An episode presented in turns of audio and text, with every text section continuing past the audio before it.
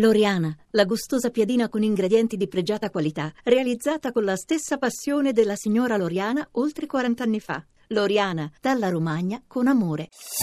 Voci del mattino. Torniamo in studio e prendiamo una pausa dai temi del terremoto per eh, eh tornare all'attualità internazionale. Eh, ieri c'è stato il vertice Italia-Germania tra il Presidente del Consiglio Gentiloni e la cancelliera tedesca Angela Merkel, il primo incontro fra i due da quando Gentiloni è alla guida del governo italiano. Ne parliamo con eh, Giampiero Gramaglia, consigliere dell'Istituto Affari Internazionali. Buongiorno Gramaglia. Buongiorno e buongiorno agli ascoltatori.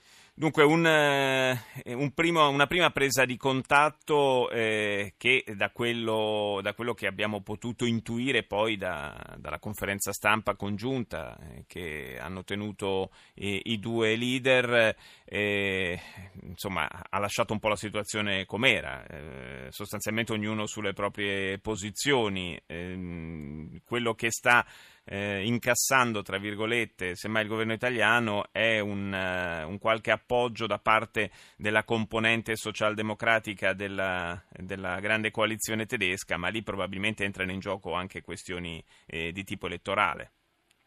Sì, questioni elettorali su cui eh, non fare molto affidamento nel lungo termine, ma la Germania è attesa da una serie di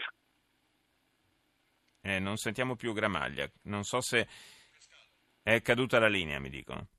Sì, è caduta la linea, allora proviamo a recuperarla, recuperarla velocemente, vediamo, vediamo se, se, ci riusciamo. Facevamo riferimento alle, alle parole del, ministro dell'economia tedesco Sigmar Gabriel, che è appunto dell'SPD, eh, del Partito Socialdemocratico, che eh, aveva commentato ieri il consolidamento di bilancio non può essere ottenuto a discapito della crescita, offrendo in qualche modo una sponda alle posizioni del governo italiano. Dovremmo aver recuperato il collegamento con Giampiero Gramaglia. Mi sente? Io la sento e sentivo bene anche prima, spero che adesso mi senta lei. Perfettamente, prego. Allora, dicevo, il, c'è una serie di scadenze elettorali tedesche, ultima quella politica nazionale di settembre, che eh, creano ovviamente una dialettica interna al governo tedesco che è una grande coalizione tra cristiano-democratici e social-democratici, ma eh, chiaramente l'Italia non può basare la sua eh, posizione internazionale nei confronti della Germania, posizione europea nei confronti della Germania su questa dialettica. Nell'incontro di ieri la cancelliera Merkel ha evitato quel crescendo di complimenti a priori al governo italiano che aveva contraddistinto gli incontri con Monti, con Letta, con Renzi, i primi incontri con eh, i, i, primi ministri italiani che si sono succeduti, è stata però eh, positiva, ovviamente ha dato subito la solidarietà tedesca all'Italia per quello che stava succedendo, il terremoto che è stato un eh, elemento di eh, costante attenzione da parte del nostro premier, del premier Gentiloni durante la visita, però certo non ha fatto concessioni sui temi della eh, flessibilità e sul tema anche del, dell'ultimo contrasto italo-tedesco che è quello relativo alle emissioni delle, delle, delle, auto, un tema che si è aggiunto. Sì, quello, quello è, tra l'altro insomma, è un, un, aspetto che appare anche un pochino grottesco, tutto sommato, considerando che eh, tutto è partito proprio dalla Germania con il caso della Volkswagen e poi se vogliamo eh, ormai Fiat Chrysler eh, è un'azienda italiana fino a un certo punto, possiamo dire, no?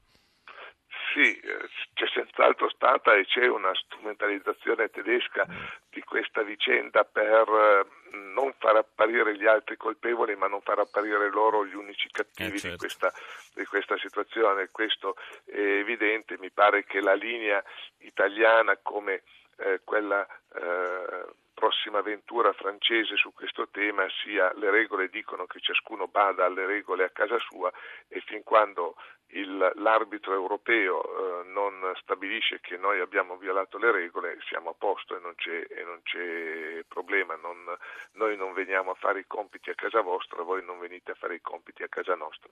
Eh, sui temi di fondo mi pare che il, il Premier Gentiloni abbia eh, tirato fuori una formula abbastanza efficace, quella della flessibilità corrente alternata da parte della Germania e degli altri partner europei, cioè una flessibilità che diventa rigidità quando si tratta dei eh, conti e che diventa invece molto labile nell'applicazione quando si tratta per esempio dell'immigrazione. Ora, e questo, questa... questo è, un tema, è, un tema, davvero che colpisce, effettivamente è una formula molto efficace quella che è stata trovata eh, da Paolo Gentiloni. Grazie a Giampiero Gramaglia, grazie di essere stato con noi.